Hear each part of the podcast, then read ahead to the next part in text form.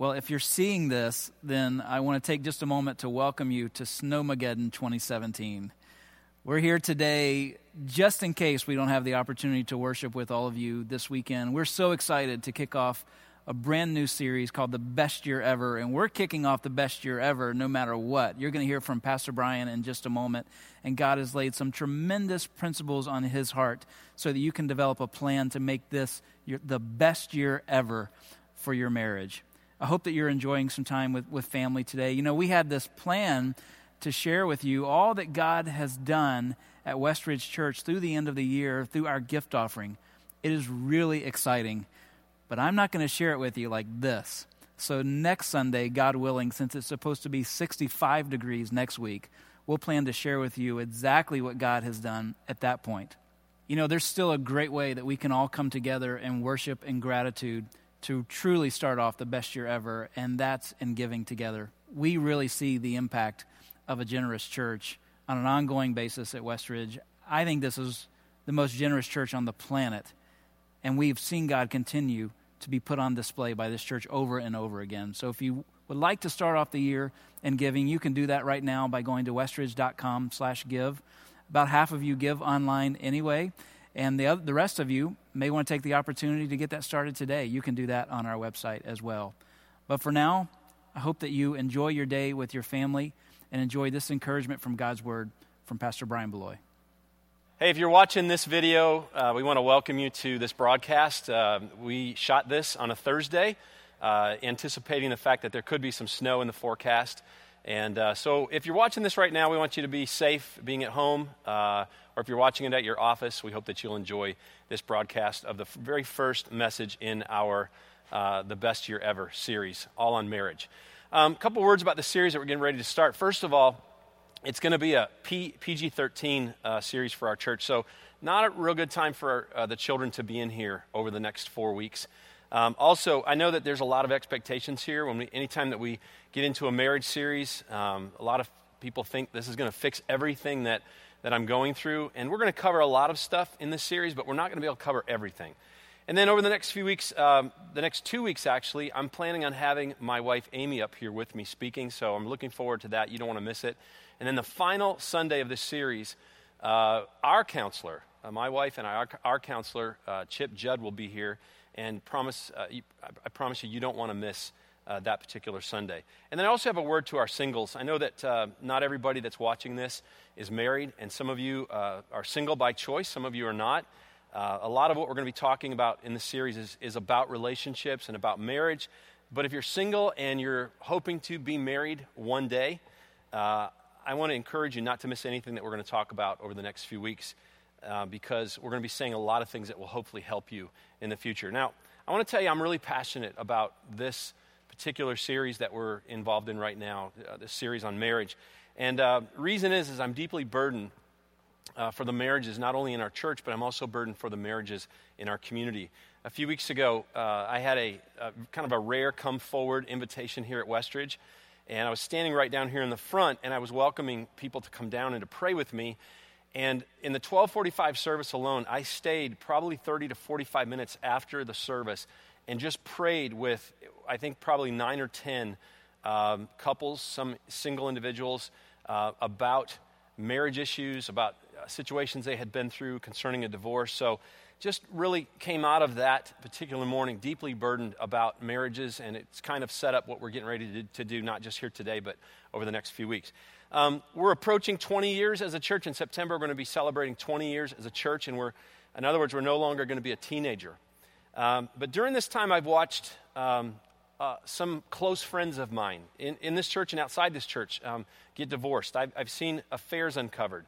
Uh, I've seen some inappropriate behavior in, in marriages exposed, and, and, and just watched a lot of unhealthiness in uh, homes, uh, not just in our church, but in our community. And, and it's one of those things that, that deeply burdens me. And it's something that uh, I feel like we need to dive in and, and, address from time to time to talk about marriages, to talk about relationships. I read an article several years back from Detail Magazine. It said this Everybody's cheating, why aren't you? That was the uh, topic of, of, the, uh, of the article. Not a Christian magazine article written to men, but it said this What none of us want to consider when we get to that forsaking all other clause in our marriage vows is that infidelity is more common than obesity in this country. According to the CDC, only 25% of Americans qualify as fat, while 74% of men and 68% of women, according to infidelityfacts.com, say they would have an affair if they knew they wouldn't get caught. Somewhere between I do and be sure to leave the light on, we became the men that we said we would never be, the kind who would kiss their wives goodnight and then fantasize about the redhead who was on the elliptical that morning. Over the next few weeks, we're going to be giving some instructions from what God's Word says on um, what God says about how to have a great marriage. Because I don't want you just to have the best year ever as it relates to your marriage or your family. We really want this to be a turning point for your marriage. We want to see uh, generational sins fall. We want to, to see healing take place. We want to see uh, marriages restored and, and to be made whole once again. We want to we want to see families put back together. We want to equip you and inspire you with transformational information that will, will help you to have the kind of marriage that God intended for you to have. But over the next several weeks, I also want you to know that we're not going to pull any punches. Uh, we may uncover some wounds. Some of this may become painful for you as you listen to this. But we're going to point you to the truth about what the Bible says about relationships, and we're going to, going to direct you to the one who has the ability to bring healing to whatever relational issues that you might be dealing with right now. So, are you ready to jump in with us? Well, if you are, I want you to grab your Bibles and I want you to turn it to the book of Matthew. Uh, as you're doing that, uh, I want you. I ran into something funny about marriage that I want to share with you. Um, a few years back, they interviewed several elementary-aged kids about um, just ask them some questions about dating and marriage. And one of the questions they asked is this: How do you decide who you should marry? Um, well, Alan, who is 10 years old, said, Well, you have to find someone who likes the same stuff. Like if you like sports, she should like it that you all like, that you like sports, and she should keep the chip and dip coming. Um, another question that was asked was, How can a stranger tell if two people are married? And here was the answer from Derek, who's eight years old. Derek said, You might have to guess based on whether they seem to be yelling at the same kids. Another question that was asked What do people do on a date? Well, Lynette, who is eight, said dates are for having fun and people should use them to get to know each other. Even boys have something to say if you listen long enough. And then Martin also answered the same question. He's eight years old. He said, on a first date, they should tell each other lies, and then usually that usually gets them to be interested enough to go on a second date. And then here's another question. It said, How would you make a marriage work? Well, Ricky, who's 10 years old, says, Tell your wife that she looks uh, pretty even uh, she looks pretty good, even if she looks like a truck. Now, kids are not really supposed to know the ins and outs of marriage and, and certainly of relationships and dating, but I think their responses help me to set up the point that there's a lot of bad information out there when it comes to marriage and relationships. I think most people go into marriage unprepared, they go in uninformed, and they certainly go in maybe a bit tainted. The truth is, most people have never seen what a healthy marriage is really supposed to look like, uh, or a lot of folks didn't grow up in a home where it was modeled, and so oftentimes people go into marriage totally unprepared. I mean, think about this for a moment. Our culture makes you study for hours, requires you to even take several tests to get a driver's license, but requires absolutely nothing ever, nothing whatsoever, to get a, a marriage license. And so, as a result, many people go into marriage with unrealistic expectations. We have hopes and dreams that never get realized and then we, we don't know what to, to do or where to turn when things start to sour. So, where do some of those expectations come from? Well, whether we like it or not, um, uh, the media has a tremendous impact on marriages. Now, now we have a social networking uh, aspect that's even playing a role into relationships.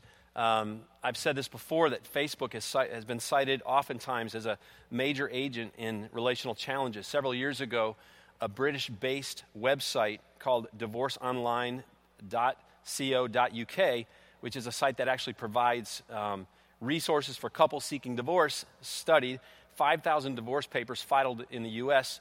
And in 19, uh, 989 cases, or 20% of those filings, the study found that the word Facebook was used or mentioned in reasons for the separation request. Now, I cannot tell you how many people, just even in our own church or people even that I've met outside of our church, who have told me that the one of the reasons why they were getting a divorce is because their, their husband or their wife hooked up with an old spouse or an old uh, boyfriend or girlfriend on Facebook. And so Um, Romans chapter 12, verse 2. Um, I know I told you to turn to Matthew, but I'm going to read this just quickly. It says, Do not conform any longer to the pattern of this world, but be transformed by the renewing of your mind. Then you'll be able to test and approve what God's will is, his good, pleasing, and perfect will. Well, here's my prayer as we get into this series. My prayer is that God will transform our marriages by changing, by changing the way that we think about marriage. Now, let me talk first of all, what, what, what about what a marriage is not? There are a lot of myths about marriage, and I'm going to go give you about 10 or 11 of those things. Number one, if a couple truly loves one, one another, they'll never argue or have problems. Well, here's the thing every marriage is going to have some bumps along the way. There are going to be some struggles over things like money and children and sex. If you don't work through those differences, walls get put up. But if you do, if you do it the right way, a little argument can actually be a positive thing in a marriage. Second myth is this a marriage makes a person a complete human being. There's a line in the movie Jerry Maguire where Tom's, Tom Cruise looks at uh, Renee Zellweger and says, You complete me. You complete me. Well, that's a myth. The only re- relationship that can ever truly complete you is a relationship with Jesus Christ. Matter of fact, if you're looking for your spouse to complete you, you're in for a big letdown. The third myth is this, and there's a lot of myths about this topic, but this is true here. Sex is really not that important in a marriage The fact is, is that sex is very important in marriage. Matter of fact, it's a gift from God to a marriage. And many times, uh, I think it helps cure what ails you. But I found, and I found and studies confirm that most men don't complain about the quality of their sex lives, they complain about the frequency of their sex lives. Um, here's a myth for engaged couples um, that once we get engaged, once we get married, we're, we're going to have sex every night. Not going to happen uh, myth for aging couples that we will have less sex as we get older. Ah, that's not true either. Um, a lot of people think in a marriage that we should be having rock star sex every night. Let me tell you a little secret about that. That only happens on the porn channel. I don't know if you know this or not, but they're acting, it's not reality. Number four myth the key to having a lasting marriage is finding Mr. or Mrs. Right. Now, you can disagree with me on this one, but I don't necessarily think that there is one specific person in the world for each of us. I've had many times, uh, I've, and I've heard this many, many times from people who have had affairs, uh, that I didn't marry the right person. Listen, when you got married, that person became the right person in God's eyes. Number five myth is that the purpose of marriage is, is happiness. Now, there's no doubt that part of the reason God gave us marriage was for joy and fulfillment. But what I've also learned is that marriage is, is much more about my holiness than it is about my happiness. Most marriages go through spells where, where one person or maybe both people are, are unhappy. But God uses those times to, de- to develop in us and, and to work uh, things in our lives. And um, I heard this quote one time that marriage is the sandpaper that God uses to rub off some of the rough edges in our lives. Can I get an amen on that one? Matter of fact, there are, I've heard this also, there are three rings involved in marriage. You have the engagement ring, the wedding ring, and then the suffering. It's kind of cheesy. Number six myth married couples should do everything together. In a, in a good marriage, uh, marriage couples normally will spend about 70 to 80% of their time together. But if you're going to have a healthy marriage, there has to be room for individual growth, there has to be some time for privacy. The seventh myth is this having children will make two people in a marriage closer and increase happiness. Now, although a child can bring people an amazing amount of, of joy, most studies show that a first child actually brings stress into a marriage and can actually push a couple apart. The, the eighth myth is this once I get married, he or she will change. Listen, that rarely happens. And I've seen this so often. I've, I've never seen a marriage to be a fix for lazy, inconsiderate, rude, or unspiritual. Most of the time, those things only intensify once you get married. The ninth myth is this spouses should be able to read one another's minds. That's only true if your spouse works for the Psychic Friends Network. And then the tenth, uh, the tenth myth is this a person's family background has little effect on their marriage. Um, psychologist Kevin Leman says in his book, uh, Sheet Music, that one of the most crowded places on the face of the earth is the marriage bed because everybody from your past is affecting your sexual intimacy. Your parents are under your pillow, your in laws are under your wife's pillow, your siblings are at the foot of your bed. He says, We all come into the marriage with more baggage than we know. Here's a little piece of advice before you get married go to your fiance's family reunion. Why? Because they're all part of the package. Now, let me give you a bonus myth. Number 11 a marriage can never survive an affair. Actually, 31% of marriages that go through an affair do survive. And I, I know couples who not only have survived, but they've actually thrived um, after something like that uh, happens in their marriage history. But listen, don't, under, don't misunderstand. There are consequences. Major damage is done when affairs take place, but God can actually repair a marriage that has gone through an affair.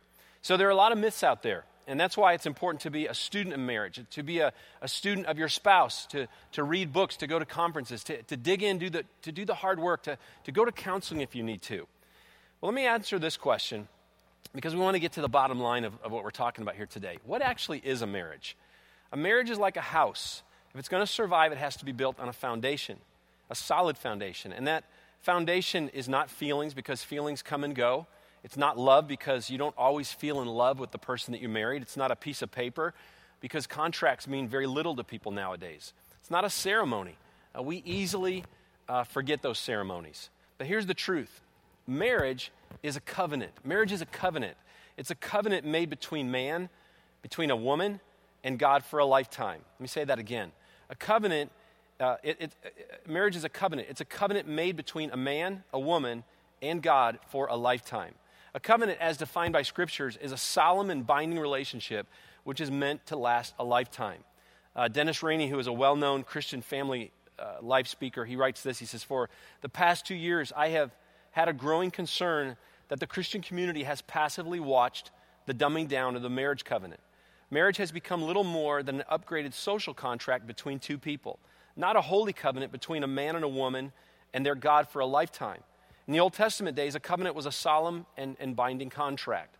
Um, when two people entered into a covenant with one another, a goat or a lamb would be slain and its carcass would be cut in half. With the two halves separated and lying on the ground, the two people who had formed the covenant would um, solemnize their, their promise by walking between the two halves, saying, May God do so to me, cut me in half. In other words, if I ever break this covenant with you and God. You get the feeling that a covenant in those days had just a little bit more substance than the covenants that we make today. Think about your wedding for a moment.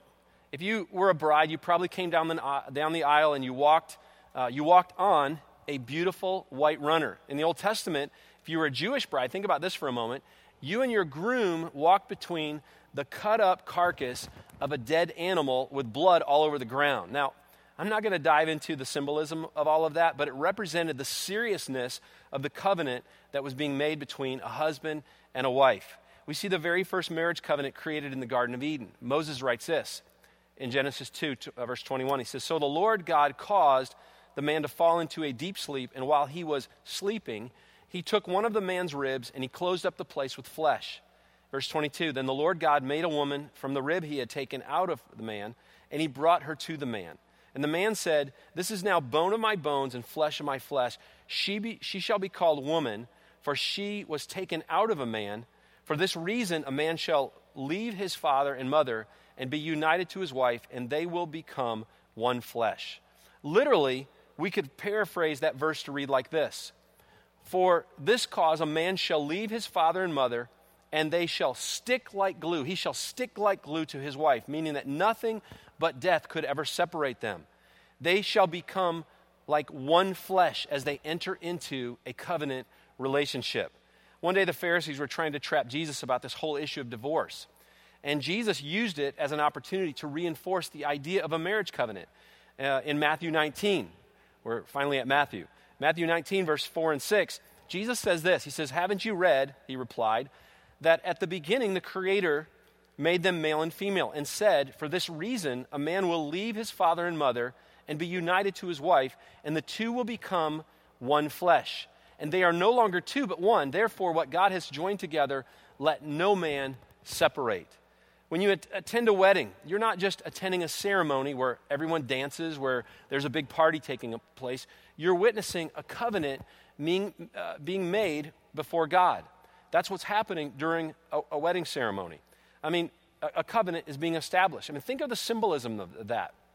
Two lives are, are becoming one flesh. When, when you get married, you, you become identified with that person. It's, it's the coming together of two lives, it's, it's a picture of Christ and the church. Um, there's a sign that is being given that, that serves as a symbol of, of that covenant. Um, there's, there's rings that are, are, exchanged. When, when God made a covenant with Noah that he would never flood the earth again, what did he, what did he give him? He gave him a sign. It was a, it was a rainbow, a symbol of a covenant. There's also a change of name. Uh, when, before my wife uh, married me, her name was Amy Mills. And then we entered into a covenant together. And as a result of that, her name now is Amy Bloye. When God and, and Abram entered into a covenant, what was the first thing that God did? He changed Abram's name to Abraham. It was a sign of a covenant. Um, there's also a meal that is shared. A wedding cake is a sign that, that a covenant has been made. When covenants were made in the Bible, oftentimes people would gather together afterwards um, to, to symbolize it with a meal. There are also witnesses present. Many times in the Old Testament, when covenants, covenants would be made, they would actually um, stack up stones um, as a witness that, uh, that a covenant was made between two parties. When, when Jacob, if you remember, when Jacob was making uh, a covenant with Laban concerning his daughters, uh, Leah and Rachel, stones were stacked up as a witness of that covenant. God was called upon as a witness, and a, and a meal was eaten. Um, when, you, when, you were, when you get engaged, even if it's uh, in Las Vegas by a guy dressed up uh, looking like Elvis, there are witnesses that are there to testify that a covenant has been made before God. So the question there is then is how serious is God about covenants? Well, if you look at Malachi, um, God is actually speaking to the nation of Judah about a covenant he had with them as a nation. You actually get a, a really clear picture about the seriousness that God puts into the covenant, covenants he makes with his people. In Malachi chapter 2, verse 14, it says, You cry out, Why doesn't the Lord accept my worship? I'll tell you why because the Lord witnessed the vows you and your wife made when you were young. But you have been unfaithful to her. Though she remained your faithful partner, the wife of your marriage vows, um, verse 15 says, Didn't the Lord make you one with your wife? In body and spirit, you are his. And what does he want? Godly children from your union. So guard your heart, Malachi writes. Remain loyal to the wife of your youth. And then in verse 16 it says, For I hate divorce, says the Lord God of Israel. To divorce your wife is to overwhelm her with cruelty, says the Lord of heaven's armies. So guard your heart. Do not be unfaithful to your wife. In other words, the Lord told the nation of Israel, He says, I, am not going to accept your worship. Well, why not? Because He says, You have been unfaithful to the covenant, to the vows that you made with your spouse. You've broken a covenant. Then He says this He says, I hate divorce. Now, why does God say He hates divorce? Because divorce wrecks the lives of children. It divides families, it divides friends, it creates bitterness and hatred amongst Christ followers. We've seen that where in our church where small groups get divided, families get divided. It, it can create conflicts in a church. Here's the truth um, 53% of all marriages in, in the U.S. are going to end up in divorce. That means that 53% of, of people who get married are going to break their marriage covenant. Now, listen, there are instances in, in Scripture uh, where the Bible clearly lays out and, and actually permits divorce, but God still hates it. And He hates it because of all of the damage that it does to people's lives. When, when I got married to Amy, here were here the, here are the exact words that I said to her uh, with my marriage vows. I said this I, Brian, take thee, Amy, to be, my wa- uh, to be my wedded wife, to have and to hold from this day forward, for better, for worse, for richer, for poorer, in sickness and in health, to love and to cherish, till death do us part, according to God's holy accordance, and there to give thee my love. I said it with a, a whole lot more passion and, uh, and feeling when I looked in her eyes and said it, uh, it certainly as, as more so than what I'm doing now. But when I said those words, there were people who witnessed what I said. But most importantly, God stood as a witness to the words that I was saying, and He sealed them with a covenant. I made a promise to Amy and to God that I would honor those words for the rest of my life. Now, what does God expect from me when it comes to that promise, when it comes to that covenant? Well, first of all, He expects me to defend that covenant. We, we could do a whole study on Ruth and Boaz or Mary and Joseph. We could study Paul's words in, in Ephesians 5. But one of the things that, that I've been called to defend is I've been called to defend my covenant partner. That means that I, I will never do anything that would embarrass her privately or publicly. That means that, that I will protect her reputation. That means that, that I will encourage her to grow as an individual and honor her and respect her as a person. That means that, that I will protect what comes into my house, my role as a covenant protector. is to defend and, and protect what comes into my home.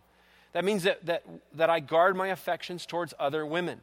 1 Corinthians 13 is, is a good look at how we should treat our covenant partners. We've also been called to defend our covenant marriage. Now, I'm going to get practical with you for a moment. When we enter into a covenant marriage, there is absolutely no room for harmless flirting. No harmless flirting on the internet or at work or, or anywhere uh, that you might hang out. There's no, no room for rekindling an old flame on Facebook. There's no room for internet chatting with the opposite sex. There's no room for fantasizing over someone that is not your husband or wife. There's no room for looking at or lusting after others on the internet or in person. And there's certainly no room for violating that covenant by committing adultery. Here's the bottom line God takes covenants that we make with Him very seriously. That's why marriage is a serious thing. That's why you don't walk into it. That's why you don't enter into it lightly. That's why we do premarital counseling here at Westridge Church, and I require uh, everyone I marry to, to agree to do that before I will perform their wedding. That's why you need to make sure that, that when you agree to marry someone, that that someone is a person that you truly want to spend the rest of your life with, that you don't enter into it lightly. But it also means that we enter into a covenant with God, that He is going to partner with us to help us to keep it. He, he knows that it's not always going to be easy, but we know that He's going to give us everything that we need to be successful at it. Um, everything that we need, and everything that we need to be not only successful in life, but everything that we need to be successful in a marriage, we find in our relationship with Christ. It's, it's all there. One of the, the passages of Scripture, two verses actually, that I've just grown to love uh, over the last several years is Colossians 2 9 and 10. The Apostle Paul writes this. He says, For in Christ lives all the fullness of God in a, in a human body. So also, so you also are complete through your union with Christ, who is the head over every ruler and over every authority. Complete means, when Paul writes this, that there's nothing that needs to be added. Complete means that it's all there. In other words, because of Jesus, you have everything that you need at your disposal right now in your life to have the kind of marriage that God wants you to have, to truly make this the, the, the best year ever. The question that you have to ask yourself is this Is Jesus, if he has, if he has everything that I need, if, if nothing needs to be added, everything I need is in Christ, is Jesus at the very center of your life? Is he at the very center of you being a husband or being a wife? Is he at the very center of your marriage, your marriage covenant?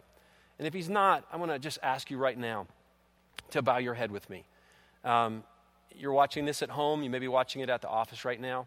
Just take a moment um, and ask the Lord to be at the very center of your life. If you're a Christ follower, you know Jesus is your personal Savior. Uh, maybe you've never realized that uh, the seriousness of the covenant that you've entered into. And maybe it's just kind of hit you for the first time. Um, that God takes what you said, the covenants that you made, very seriously. Takes it so seriously that He's given you everything that you need to fulfill that covenant, to live that out uh, successfully through Jesus Christ. And right now, you, may want, you just may want to repent of some sin.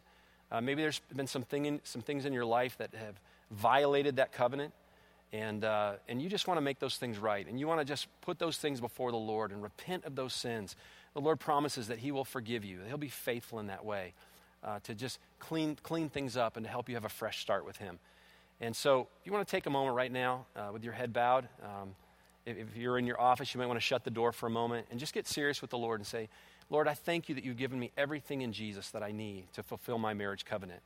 But there's some things in my life that don't need to be there, that shouldn't be there. And I'm sorry for those things. I, I actually repent of those things and I change my mind about them. They're not going to help me in my marriage, they're not making things better. And so, Lord, would you forgive me? I lay those sins out in front of you right now, and I ask you to forgive me of those sins. For some of you, um, maybe you've never put Jesus in your life. He's never been invited to be uh, your Savior, uh, to be the Lord of your life. And so, right now, um, I want you to know that God offers you a relationship, a personal relationship with Jesus Christ. He offers you forgiveness. He offers you the opportunity for things to be made re- uh, right between Him and you.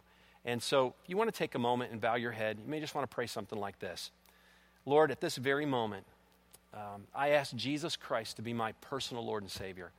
I ask Him to forgive me of my sins. And right now, I receive into my life the free gift of salvation that you offer by grace. Lord, I, really, real, I realize that, Lord, the only way I can receive this is through faith. It is not my own works. I can't do that. Lord, there's nothing that I've done in my life that could be good enough to m- make things right between me and you.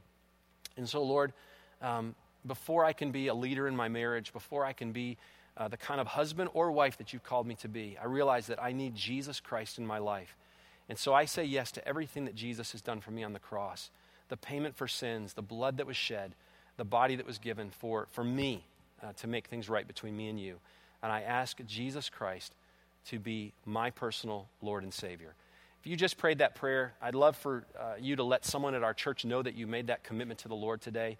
You can contact our offices at any time. You can email us uh, at, uh, by going onto our website at westridge.com. Let us know that you made that decision. If you need to get some counseling, we'd love to, to come alongside of you. You can reach out to our counseling offices uh, here at Westridge Church uh, during business off, uh, hours or leave a message on our, on our voicemail, and we'll get back to you because we're interested in what you're going through. We're, we're very interested in your family. We're praying for you. And so we'd love to come alongside of you and, and get you the, the kind of help that you need because we want to see your marriage be successful. Hey, we're going to be back next week, and uh, my wife Amy and I are going to be here at Westridge uh, on Sunday morning. The services are at 9, 11, and 1245, and we're going to be sharing with you uh, just a little bit about what it's like uh, to be uh, in the empty nest. My wife and I have kind of moved into a new season of life, and we're empty nesters. Our two boys are off at college, and there's been some things that we've learned uh, over the last year or so, some things that God has, things that we've been teaching that all of a sudden have just become very real to us, and we want to share some of those things with you over the next few weeks. And so we look forward to seeing you uh, back next Sunday at Westridge Church. God bless. Have a great, great week, and just know that you're loved.